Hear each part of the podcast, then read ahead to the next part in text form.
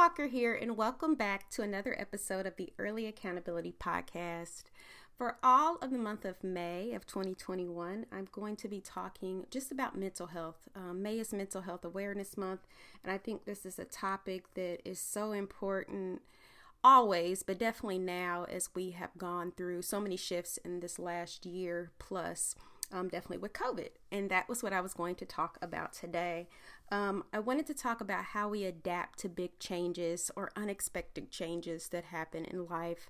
And I think COVID has been a huge one as we've been dealing with a new reality over the past year, and it's constantly changing and constantly evolving. I wanted to share some statistics on the show from Mental Health of America, um, just to kind of let you all know just some statistics about changes and coping mechanisms. So, one is that people that journaled about significant events reported more satisfaction with their lives and better mental health over those who did not. Next fact is strong social support from family members following significant life events seriously lessens depression symptoms in teens and has a lasting positive effect in dealing with life changes. Third, Adults who avoid problems struggle more with depression later on than those who actively approach problems with coping strategies. Um, change is kind of inevitable. We're going inevitable. We're going to deal with change and have to um, accommodate it sometimes. Um, there are times when change is swift. It's une- unexpected it is intense um, or intensely different than what we're used to. Like I said, definitely with like COVID, um, but other things that just can kind of happen in life, like there might be a divorce, there might be a birth in the family, um, there might be a loss of a job, a new job, a new location, a move.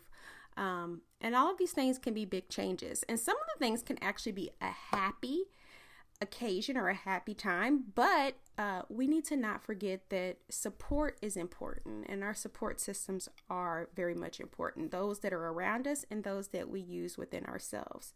Um, so, when we're trying to deal with a huge change, I think one of the first important things is just to accept what we can and can't control. And a lot of times there are things that are out of our control.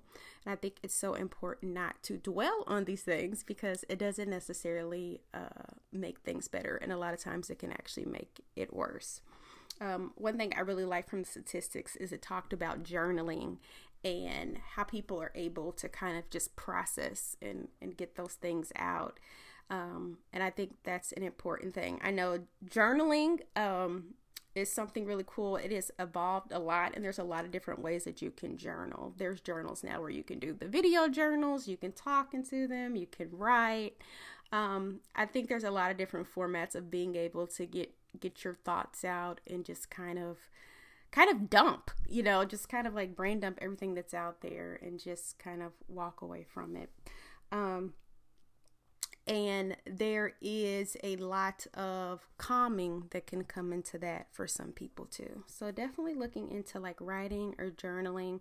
Um, and for some people, if that's not really like your gig or the stance you want, um, maybe even just like I've talked a lot about like groups or support groups or people who you can kind of vent to, where you can kind of just have that expression out and it's okay and you don't feel judged and you feel like you can kind of just dump and let it all out.